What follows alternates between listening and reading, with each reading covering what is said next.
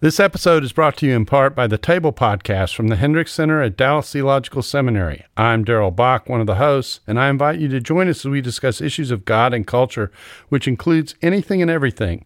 Listen on your podcast app or at dts.edu slash the table. From Christianity Today, this is The Art of Pastoring. I'm Jared Wilson. And I'm Ronnie Martin.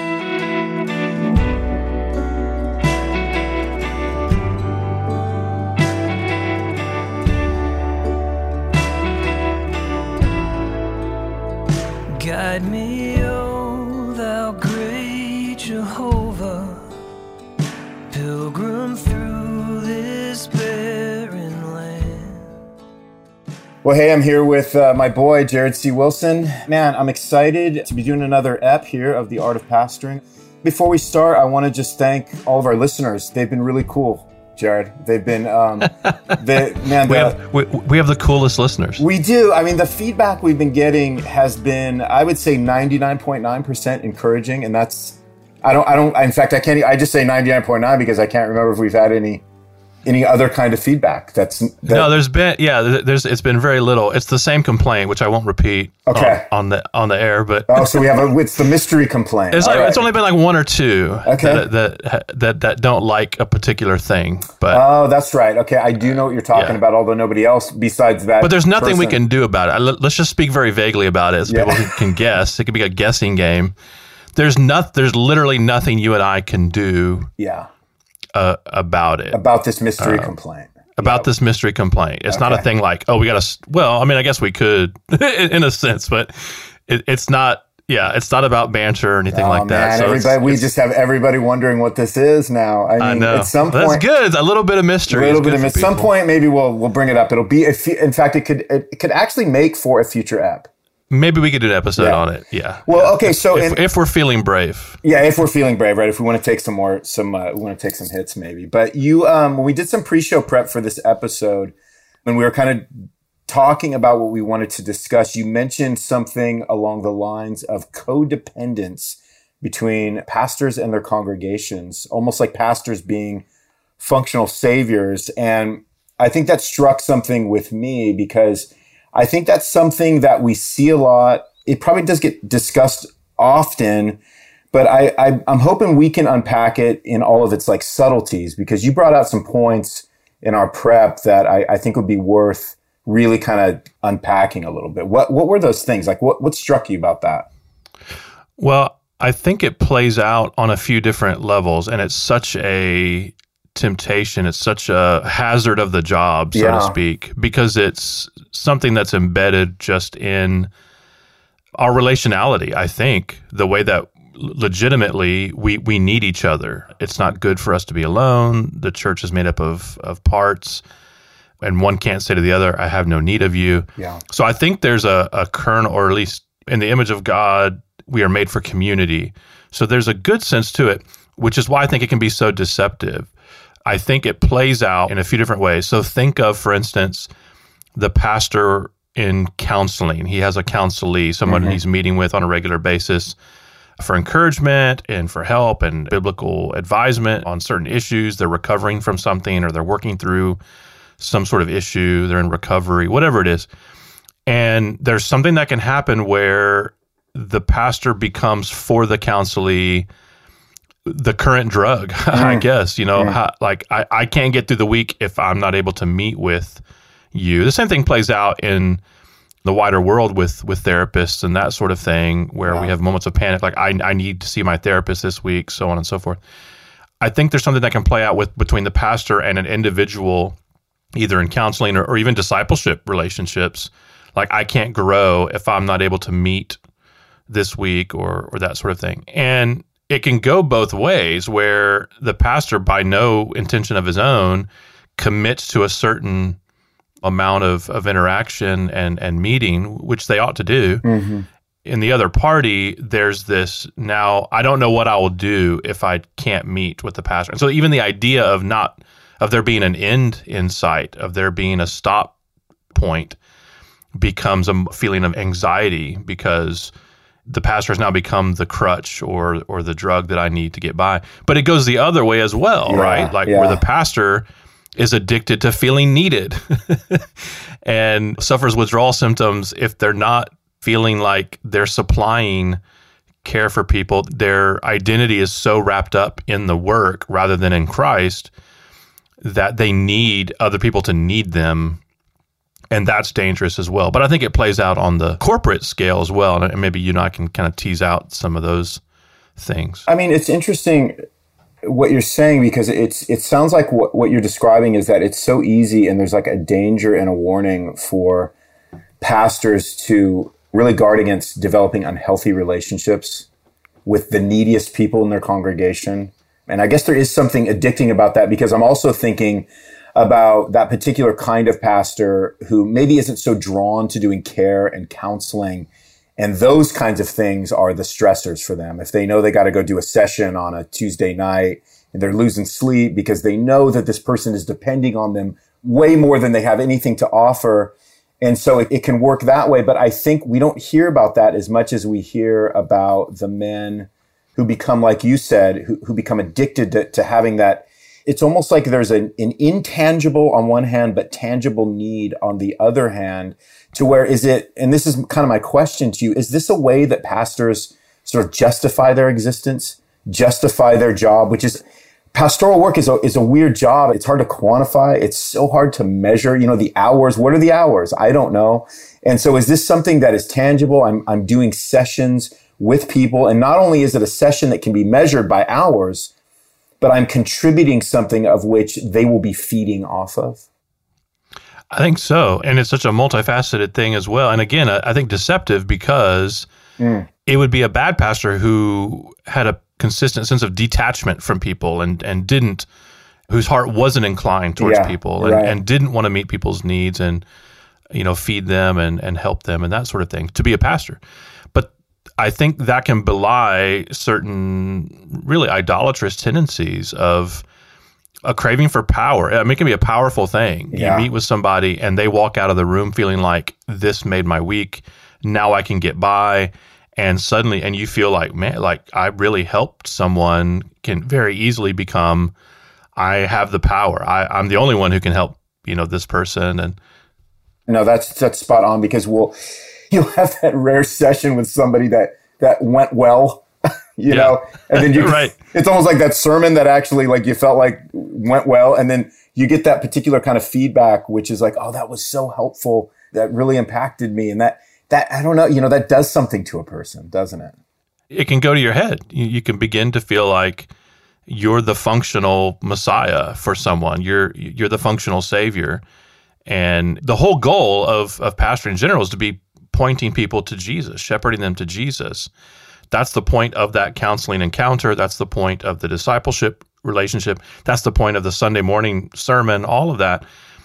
But when people are beginning to pat you on the back or feel like you're the deal. Yeah. And it's very clear in your mind that they sense a need for you that is outsized to their need for Christ. You have a choice to make, really, whether you're going to point them away from you to Jesus or whether you're going to go, wow, that's right. Look at what I've got. Look at what I've done. And it begins to kind of stroke you in the wrong ways. And I think there's probably some good diagnostic questions, maybe, that I think pastors yeah. can ask themselves to sure. see, am I erring in this way? I think one of them may be, do you have trouble ending, putting a boundary on something, For right? Sure. You can't be the counselor to every individual in your church for time unending. yeah. So it, it may not be when you start with someone that you set an end date, but there needs to at least be a goal, some point at which you say, you, you either are graduating to now being discipled by you know another member of our church or we don't need to meet anymore on a weekly basis maybe we'll touch base once a month or something like that if you have trouble kind of discerning an end it's an unending cycle it could be a codependence one way or the other yeah that the yeah, other person's true. not ready to let go even when they ought to which is a sign that they're not really growing yet but if you have trouble letting go yeah. it could be a sign of just this idolatrous need for being needed. Being needed, I yeah. I you know, I remember I was given really good advice years ago by an older kind of mentor pastor of mine. And when some of those counseling situations started ramping up for me, I, I remember he said very specifically the best thing you can do is to, to the best of your ability, because sometimes things arise out of situations to where you, you have to wait to make certain decisions. But he did say to the best of your ability, try to pre-plan, be preemptive in terms of even having an honest conversation with, let's just say it's a couple that's coming in and you, you're already able to assess the situation a little bit. And even to be able to say something like, Hey, so let's plan on meeting three times, then being able to kind of assess where we're at and then see what kind of care that maybe beyond what kind of care I'm even able to provide that, that you might need. But it does give you an end date and it does give you an ability to say, Hey, I, I'm not, I'm not going to be able to fix this you know, at the end of the day. And you're reminding them, you know, that, that you are not their functional savior. And you are also not the fixer of the problem. And I think right. we have such a tendency, and I, and I just think it's a natural tendency is that when someone comes to us and they ask for help, our first thought, almost like what we snap back to, what we default to is, okay, even if I give you a good word, that's going to go a long ways in terms of fixing the problem and fixing the situation. And so, and I think that one of the reasons why we're so fix it oriented is that there's something deeply rooted that's a little off and a little wrong inside of us. But I, I also wonder if it's because there's, there's a level of anxiety there that says, if I can just make everything better, it alleviates the burden of it. I can clear my head and I can move on to other pastoral work that's not quite as intense, right? Because this can put such a burden on us when it comes to these types of like scenarios, right? Yeah, I mean, it doesn't go anywhere good to have that mentality of I'm the silver bullet for any of these issues. I think the the desire to or the the assumption that you can fix any problem leads to just more problems. Yeah. In so many different cases this plays out on the corporate level as well. So it may not be necessarily with an individual. I think the pastor who, man, they need that Sunday morning experience and the feedback from it to get them through, right? And and it doesn't mean that you you shouldn't be encouraged by the gathering or or good encouragement and that sort of thing.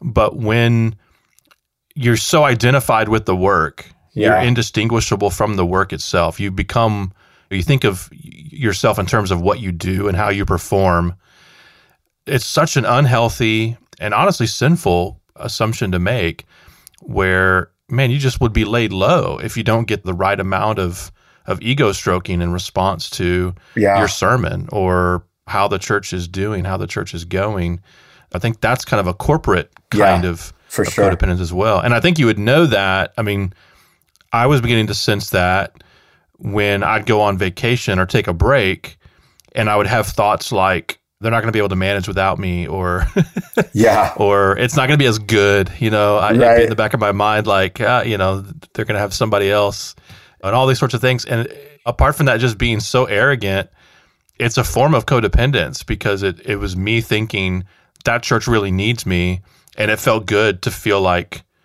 I'm needed by that church. Like if I'm not there, it's going to fall apart. Yeah, it, it's like saying I'm God. Essentially, I'm the one who holds everything up. I'm the one who's upholding the universe by the word of my power. You know.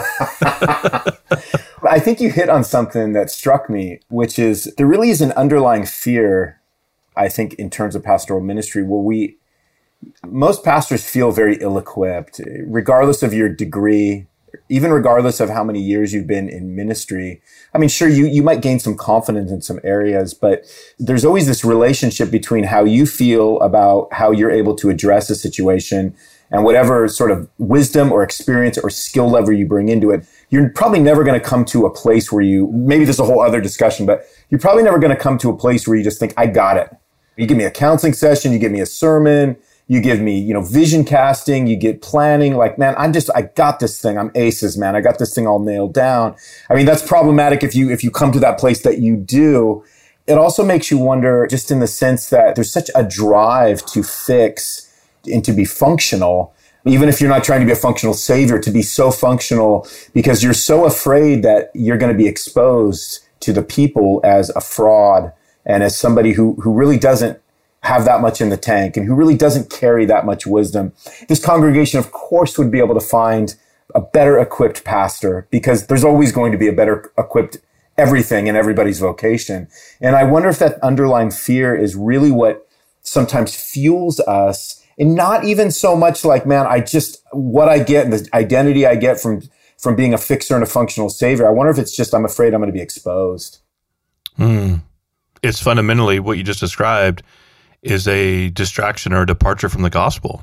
Yeah. Oh, yeah. There's no condemnation for us in Christ. In Christ, I am justified.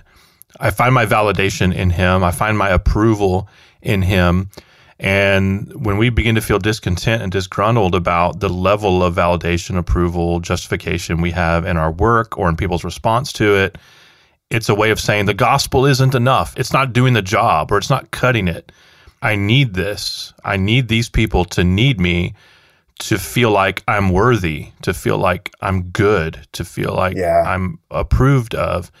It's just so easy to kind of get our eyes off of who we are in Christ. And then the flip side to that, or the alternative, is the more confidence or, or the more security you sense in the gospel, the less pushy, bossy, but also wimpy and mm. sad sacky and pouty you'll be right. when it comes to what's going on in your church because you realize that the Lord who is in control of all those things anyway loves you and approves of you despite everything because of Jesus. So being in touch with the true gospel is is, is such an antidote yeah. to this thing, but it's not something that any of us wake up with on our minds. First of all, it's what am I going to do? What am I going to be? You know, yeah. who am I going to meet with? What am I going to accomplish? Am I going to get through my to do list?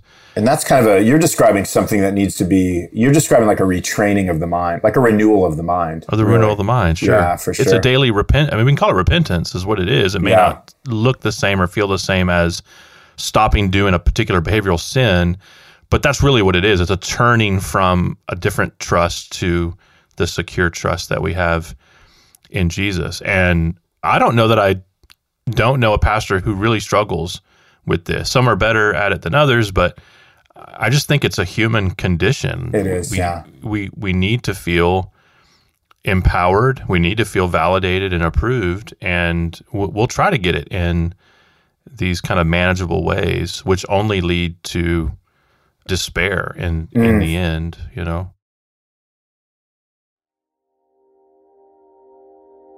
This episode is brought to you by Church Law and Tax. Church Law and Tax understands the realities of church work helping thousands of churches stay informed and get equipped with comprehensive resources on legal, tax, financial, and risk management matters. Do you have a question on housing allowance? Need information on selecting church insurance? Looking for insights on what is or isn't unrelated business income? Or how about some guidance on how to properly receive charitable contributions? ChurchLawAndTax.com equips you for success with access to the most respected and knowledgeable attorneys, accountants, financial advisors, and risk managers guiding churches today. Get the practical information and timely coverage you need to keep your church up to date and lead your ministry with confidence. Join ChurchLawAndTax.com today.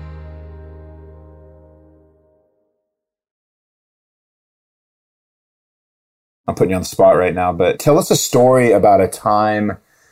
Because I think I'm, I'm, thinking about a particular story, but I'll, I'll, I'll pivot to you first about somebody who had sort of those on the flip of it, somebody who had unrealistic expectations of what you could provide. And they were depending on you for all of that instead of depending on Christ, even though you, you were likely pointing them to Christ. But to them, you had just you were the one in that role that was going to make everything better. I mean, do you have a story about that where it, it didn't go well or it actually kind of experienced some redemption or restoration in it? Yeah, I mean, I'm convinced that one of the biggest, you know, we talked about fans to critics in, yeah. in a previous episode. Oh, yeah, yeah, yeah. I'm convinced that one of the biggest turns that I experienced from a fan to a critic hinged on my inability to solve a counseling issue uh in that person's family. Now they didn't say this is just my this is just my theory because I, I can't figure anything else that makes an, enough sense. But there was a particular issue that was ongoing. I mean, and it was so complex and needed ah. really skilled and advanced counseling abilities and and that sort of thing, which we did. We referred the parties involved to more capable and qualified counselors. Yeah outside that I kept in touch with. So it wasn't like I was trying to pass them off at all. I was still meeting with them. But this was a thing like I inherited this. The problem didn't occur when I got there. It had been going on for years. Multiple people in the church, both the previous pastor and other couples in the church were were speaking into the situation and counseling. None of them could solve it. And this is just the latest kind of flare up of this issue. And I'm meeting with them and I'm doing all I know to do, which is to to empathize, to remind them of the gospel, to encourage them, to give them practical things they can do, to work on this, that, and, and the other area in their life, and so on and so forth. But at some point, I realized this is essentially a black hole mm. of of emotion that I'm not able to fill it up. And it doesn't mean that I'm disinterested or going to become detached because I'm their pastor and I care about them. But the amount of time and, and energy pouring into this is having no discernible effect.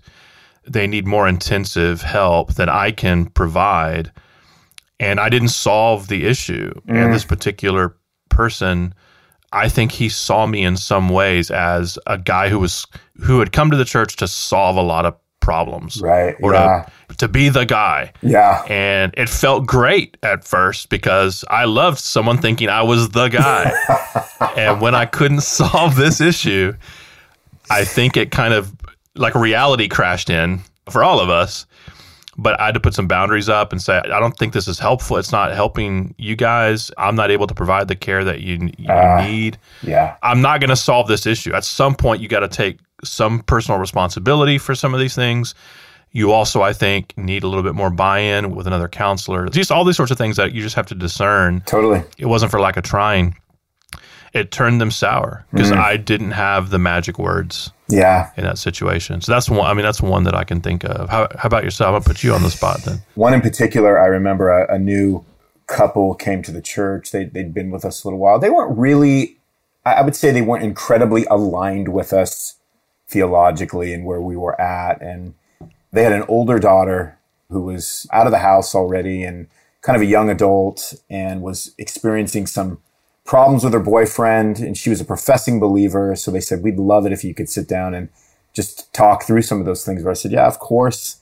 So I did. And it turns out, you know, this, this young woman is just, I mean, she's living just this, this crazy lifestyle. And she's, what happens a lot of time in situations where they, they find this one almost minuscule thing that's, that they've kind of, you know, exaggerated of, of what the, the actual problem is, you know, in, in their lives. And this, this happened to be something with her, her boyfriend.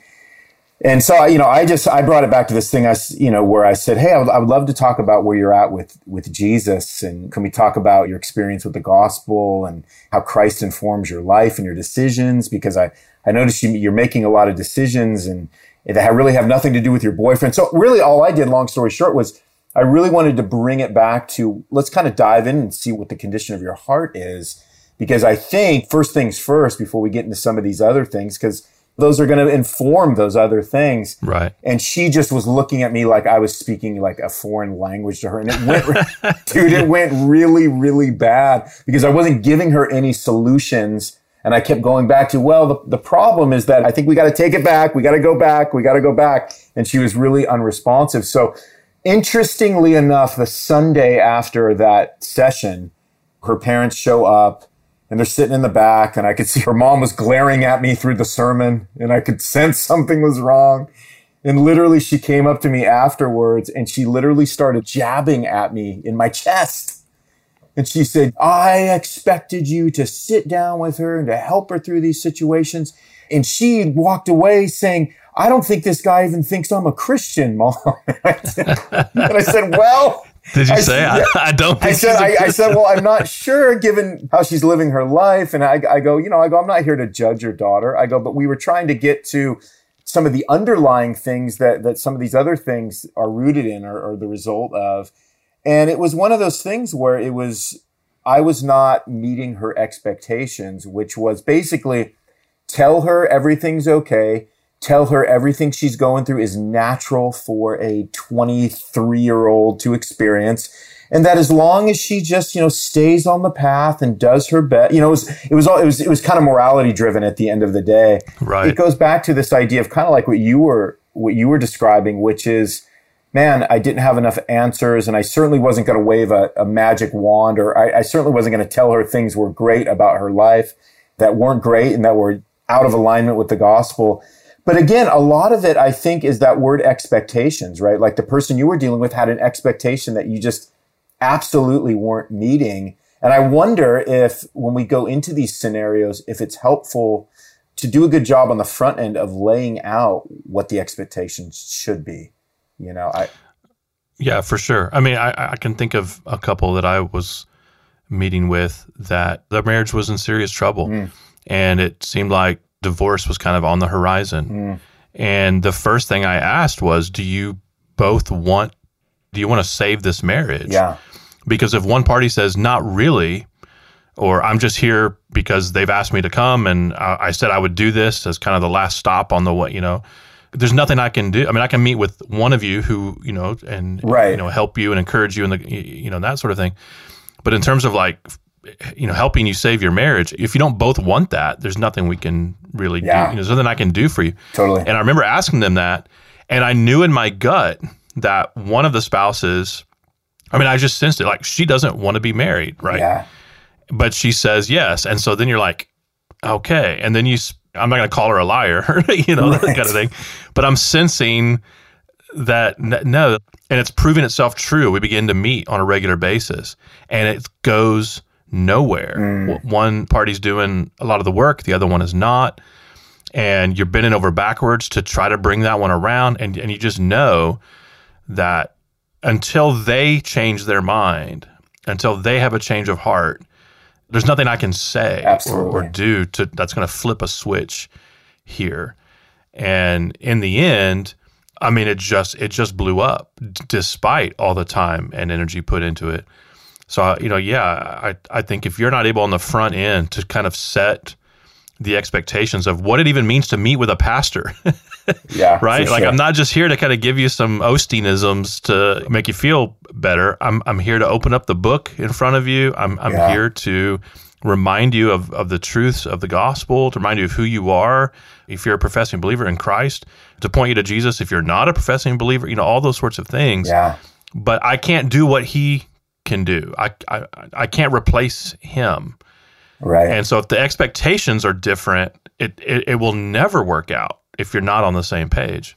I know. And I, I wonder too, it was not just such a grace of Jesus to put pastors in those scenarios over and over again so that they can just get like a picture of how much they aren't Jesus, how much right. how much their job is to is to point people to Jesus, to open scripture and to the best of their ability like lead them to the place where they're going to experience the drink of gospel water that they need. But at the end of the day, there's a helplessness to what we do. And I think when we're in those scenarios and we find ourselves, I think with that tendency and that bend towards wanting to fix, wanting to be a functional savior. And then I think repeatedly Christ sort of like he pulls the carpet out from under us.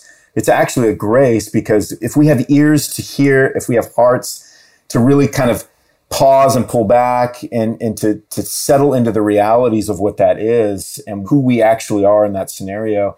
I mean, we're going to experience a level of hard but healthy sanctification. I think that's just going to help us in our in our roles for sure. You know.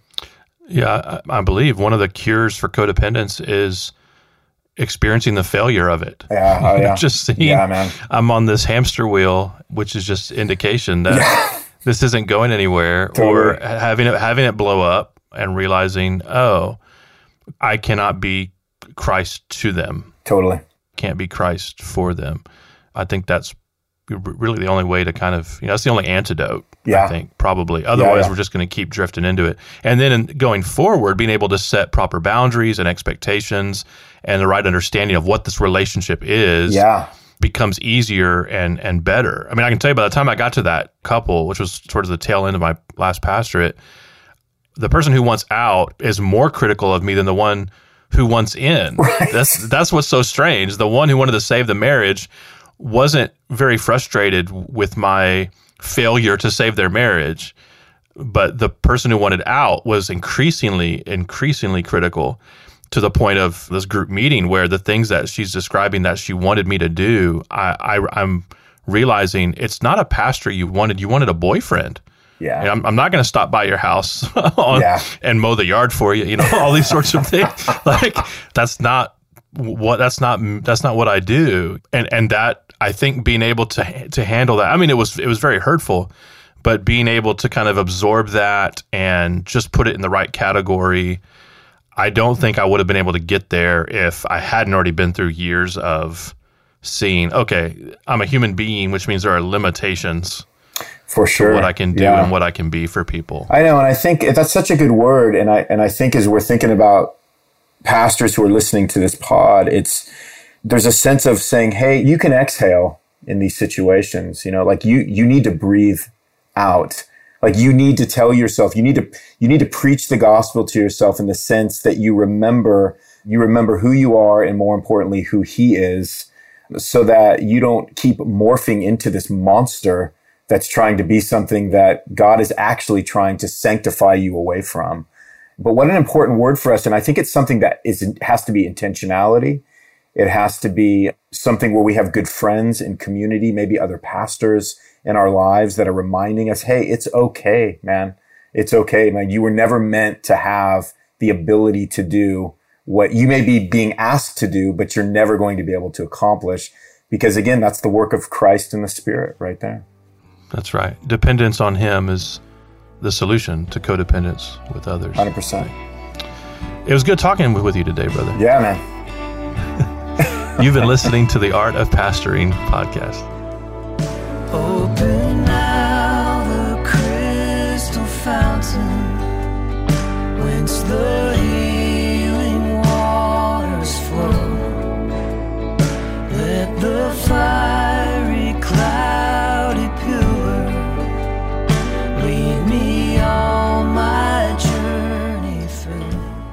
If you're liking the show, please take a minute and give us a rating and review in iTunes. It helps other people find us. You can find Ronnie and me on Twitter at, at Ronnie J. Martin and at Jared C. Wilson. Feel free to hit us up with questions and potential topics for the show. We'd love to hear from you. The Art of Pastoring is a production of Christianity Today. It's produced by Mike Cosper, editing by Mike Cosper and Aaron Leslie, mixing by Aaron Leslie. Our theme song is Guide Me, O Thou Great Jehovah by Jeremy Casella.